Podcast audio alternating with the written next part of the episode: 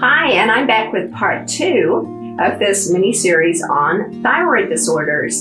So, if you didn't watch last week's video, I encourage you to check it out because otherwise, this week's video might not make a whole lot of sense. So, go ahead and listen to that. It's not very long, and then you'll be up to date.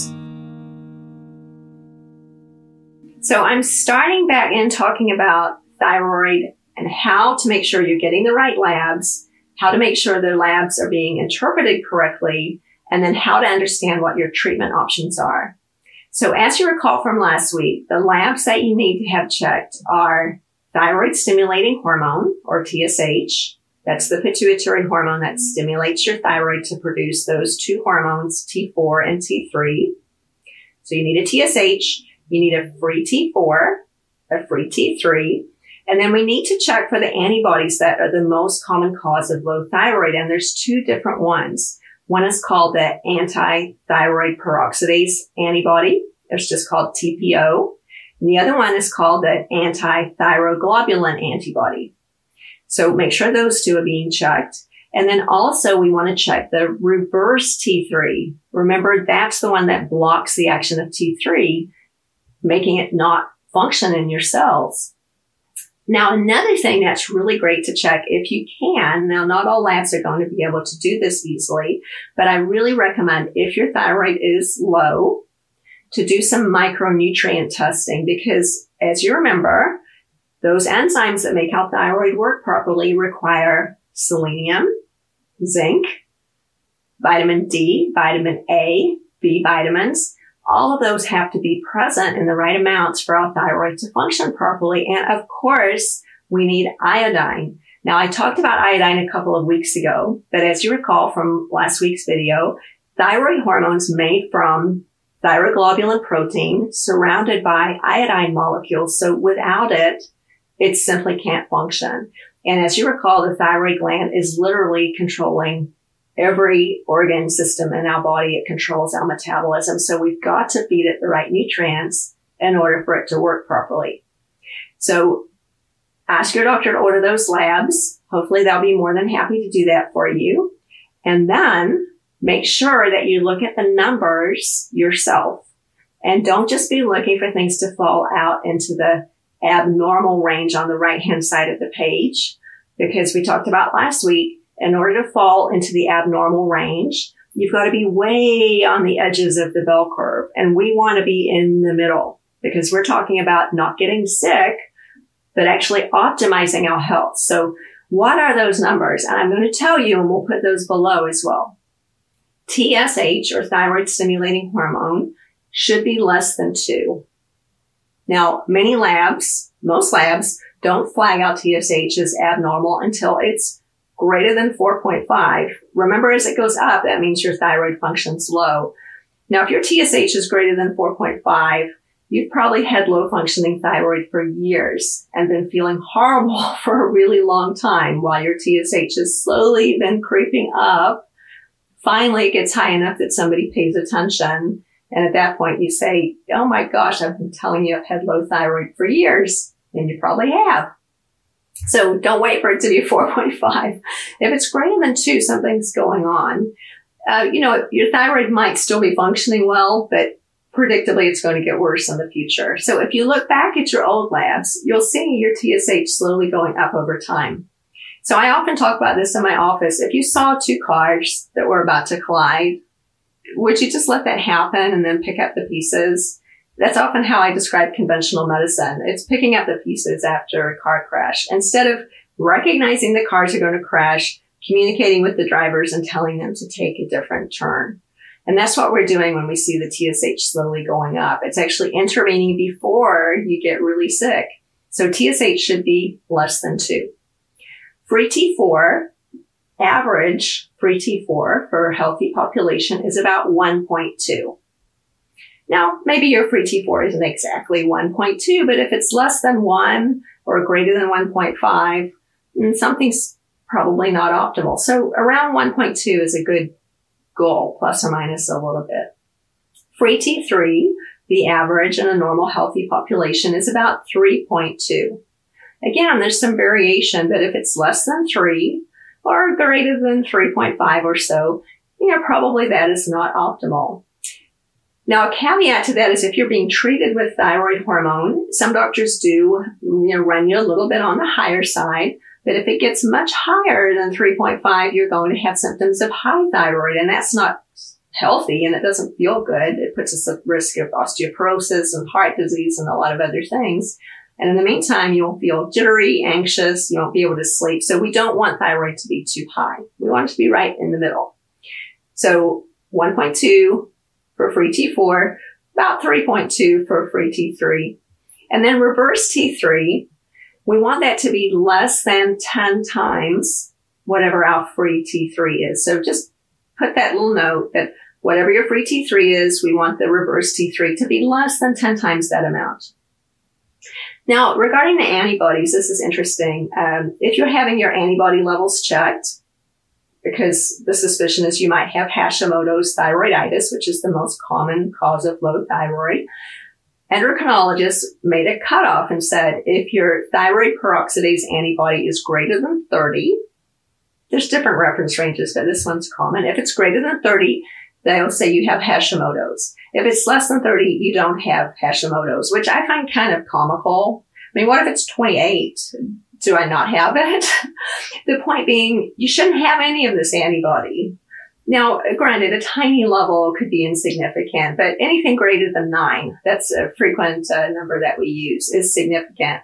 And even if it's six, I'm going to want to check it again in 12 months to see if it's going up. But certainly you don't have to have an antibody level of 30 to know that something is going on because a small amount of antibody can affect that, that thyroid peroxidase enzyme that allows us to produce thyroid hormone. So, you know, we want the number to be as low as possible, but if it's 15, 30, 300, all of those are not optimal.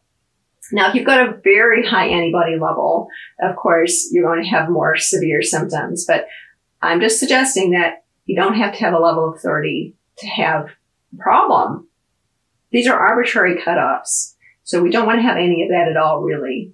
Same with the anti-thyroglobulin antibody. There are certain cutoffs where after this level you have Hashimoto's, under this you don't. Basically, we just don't want to have any. so if you've got those antibodies present, I would look into it a little bit more closely. And you may not have the diagnosis of Hashimoto's, so you don't have that stamp on the chart, but you have low thyroid and it has an autoimmune cause. So that's one aspect. Now, um, if you have the ability to do micronutrient testing, uh, this is offered by labs, for example, SpectraCell, which is a lab we use in my office. I've mentioned before. You can check all of these micronutrients like selenium, zinc, those might not be easy for your lab to check, but certainly any lab can check your iron level. There's something called ferritin, which is measures the storage amount of iron in our body. So we want that to be, you know, 75 or higher. Um, also vitamin A, vitamin D, vitamin B. Those are easy things for any lab to check. So I think it's really important to make sure that those things are checked. For vitamin D, for example, many labs are still saying anything greater than 30 is okay. So if your vitamin D is 31, the doctor might say it's fine. Well, optimal vitamin D is actually quite a bit higher than that. So we look for your vitamin D level to be at least 50, even up to 100. And vitamin D is so important for so many things, for immune health, for bone health, and also, guess what, for thyroid function. So make sure all of those are being checked and make sure that the doctor is referring not to the so-called normal range, which is a giant bell curve, but trying to keep you in the middle or on the higher end of the middle. So now that you've got your labs back, let's just say that your thyroid is low. You've got the symptoms and now somebody's told you that your free T3 is actually 2.6. Your TSH is 2.5. Remember that's a low free T3 and a high TSH. You have hypothyroidism maybe you have some antibodies or maybe you don't. Now, if you've got the antibodies, I'm going to talk a little bit more about how diet can affect autoimmune conditions. And, you know, for years we were taught that if you have autoimmune disease, there's really nothing you can do about it. And you might be given steroids or other really strong, harmful medications. And doctors never talked about diet. So emerging science is now pretty clear that autoimmune conditions are very affected by our gut health and they may even be caused by abnormal gut health. So when we eat food, of course we want our intestine to absorb the nutrients from our food, but we don't want other things to leak into our system. And there's a condition called leaky gut that you might have heard of where those cell junctions that keep the intestinal wall from allowing those things to leak into our system become a little bit more open. And so we can literally leak toxic things into our system. And our body's going to respond to that with our very clever immune system by coming in with a bunch of inflammation. Now, inflammation is our body's reaction to foreign invaders. You know that from getting a mosquito bite. It's hot, red, angry. That's how we, when we get a fever, same thing. That's how we kill bacteria and viruses or toxins that are entering our system. So if we're leaking toxins into our system, we're in a state of chronic inflammation and we're making antibodies way more than we need to all the time. And that can lead to autoimmune disease. Now, a really interesting thing is that gluten, which all of us can benefit from reducing or giving up, giving up. Gluten is a, a primary player in many autoimmune diseases, but certainly in Hashimoto's thyroiditis. And it's really fascinating that one possible reason why this is the case is that the gluten molecule looks almost identical to thyroid tissue. And so there's a thing called molecular mimicry where if we're leaking gluten into our system because we've got some leaky gut, and gluten is very inflammatory to the gut, so it makes that happen much more frequently, then our body's going to make antibodies to gluten. And those same antibodies are going to attack the thyroid gland because it looks almost identical. It's really fascinating if you look at pictures of what these molecules look like. So that's one possible explanation for why gluten is very inflammatory to Hashimoto's thyroiditis. So if you have low thyroid, especially the autoimmune kind, it's highly recommended that you eliminate gluten from your diet and you may not want to hear that because as you know, gluten is in everything made with wheat, barley, or rye, which is a lot of things that we love, right? Bread, pasta, crackers, everything made with flour, beer. It's in all kinds of things that you might not suspect, like ketchup. It's a filler in all kind of just about everything. So giving up gluten is a big commitment. But for those of us who have gluten sensitivity, and if you've got autoimmune thyroiditis, like Hashimoto's, you're going to feel so much better. I've had patients who went from just barely being able to get through the day to feeling absolutely fantastic just by giving up gluten, sometimes without even taking thyroid medication. So it's really important. I would give it a try at least just commit to get, getting rid of gluten for three weeks and see if you feel better, uh, because that inflammation of the antibody is real. A second player, maybe the second most important is dairy. And I know you don't want to give up your gluten and your dairy, but casein, which is a protein in dairy foods, also looks almost exactly like gluten and thyroid tissue. So if you've got inflammation and you're leaking these things into your gut and we're producing antibodies against gluten and dairy, they're also going to attack your thyroid. And it's really fascinating how much better people feel when they give those two things up if they have autoimmune thyroiditis. So something to consider. And if your doctor has diagnosed you with Hashimoto's and has not told you about diet, they're missing something. So lots and lots of research out there suggesting that that is helpful. And there are many studies showing that patients who are on a traditional American diet versus a gluten free and even a gluten and dairy free diet have dramatically different levels of those auto antibodies. And so, of course, if you've got those antibodies present, they're probably never going to go away, but we want to keep them at the lowest levels possible so that you're not continuously attacking your thyroid gland and the enzymes that allow it to function. So nutrition is really important.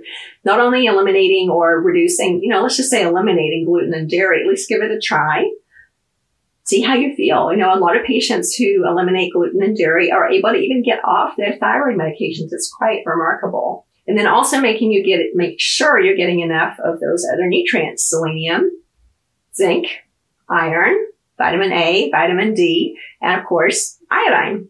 So all of those are really important. Now, going back to what I was talking about last week about how elevated cortisol can also affect your thyroid. Might, might sound a little bit trite, but we've really got to do what we can to reduce stress and to sleep better because no matter what you're doing to help your thyroid, if you're under chronic stress, it's going to be very difficult to optimize your thyroid function. So put that on the list of really legitimate ways to help your thyroid function and just help your health in general.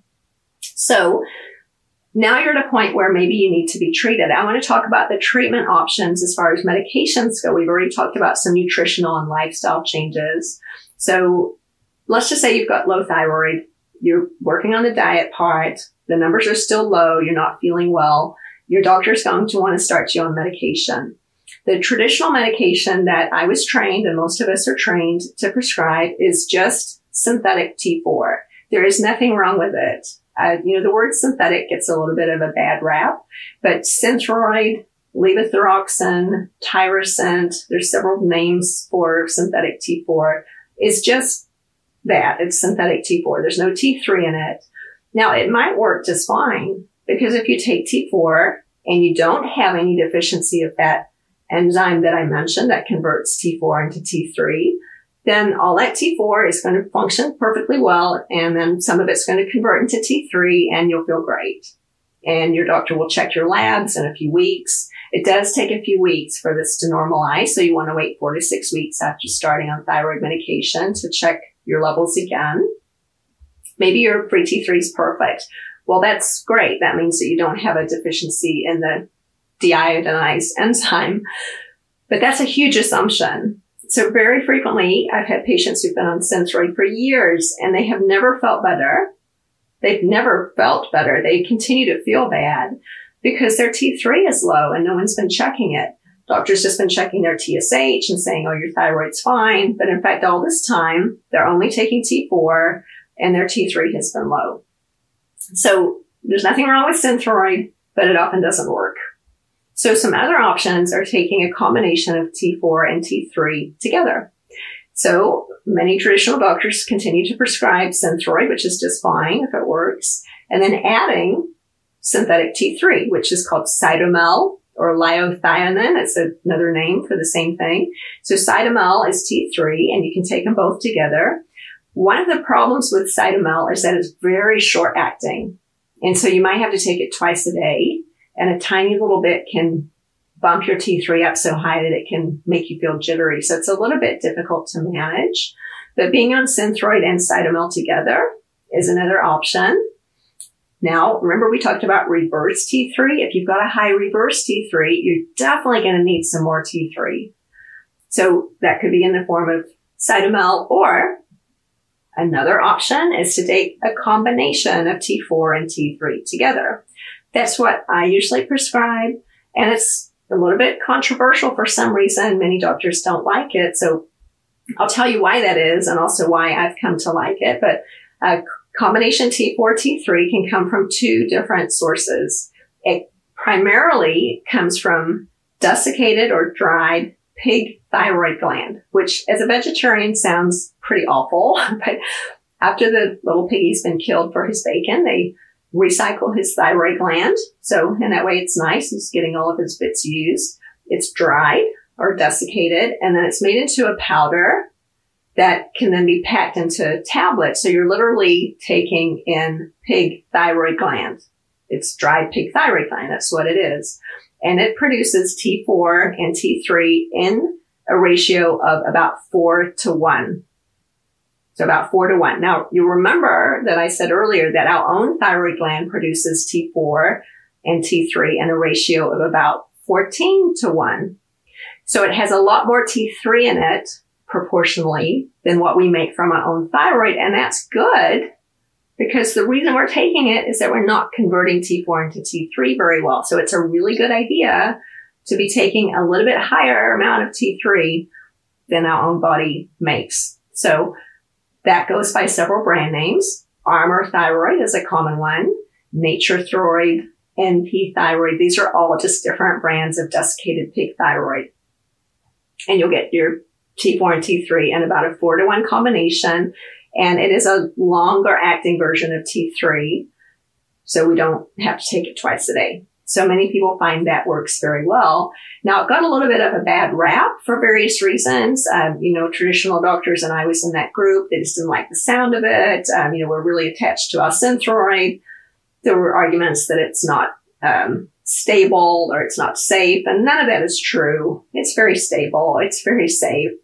It's one of the most widely prescribed medications on the market. So certainly consider that. And if it helps you to feel better and gets your labs into normal range, it's a great option rather than taking Cytomel twice a day.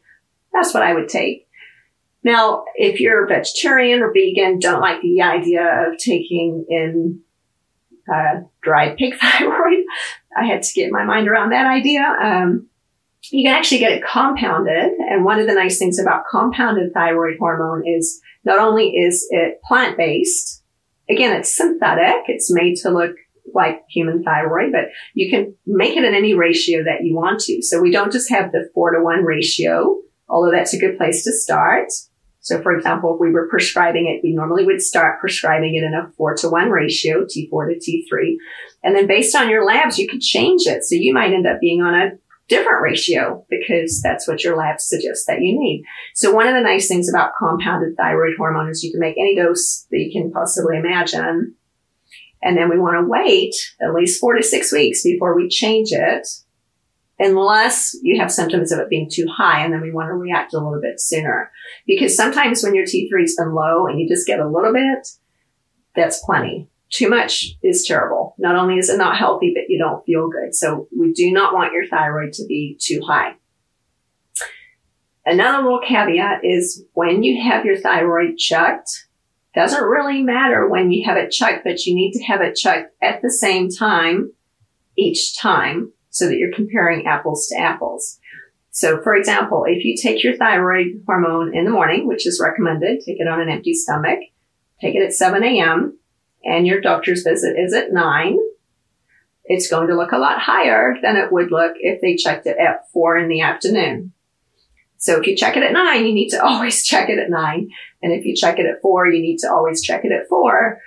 Otherwise, you're not going to know what those numbers mean. And one of the problems that I see frequently is that doctors are just checking it at a random time of the day. And then they might go, Oh my gosh, it's too high because you checked it two hours after you took the medicine and they'll drop your dose down when really it wasn't too high. It was just checked too early. So a standard that I like, and it's not the only one, we ask our patients to take their thyroid medicine the morning of the lab test. And then we check it four to six hours later, which it's past its peak, but it's still present. And then every time we check it, we do it at the same time. So we can say, we can compare apples to apples when we're looking at how your labs are changing. Some doctors say don't take your medicine in the morning and they check it when you haven't taken anything for greater than 24 hours. I'm not a fan of doing it that way because it's always going to look low and that might cause them to overprescribe and then you might get symptomatic from having your thyroid being too high. So it's not particularly important when you check it, but the most important thing is to check it the same time every time that you have it done. So just to review, a few little caveats. Make sure that your labs are done. The list that I'll put below. Make sure that you're looking for the mid range, not the what's called normal range, but actually the optimal range. And make sure your doctor is giving you treatment options, including not only medication, but dietary and lifestyle changes. Give it a try getting rid of gluten and dairy, reducing stress, sleeping better, all of these things are going to help your thyroid to function optimally and you deserve to feel great. Your thyroid gland controls everything in your body. So it's one of the most critical things that we need to function in order to feel good, especially as we're getting older. So that is a lot of information. Um, but I hope you enjoyed it. If you did and you learned something, don't forget to subscribe, share it with your friends, and I can't wait to see you next week.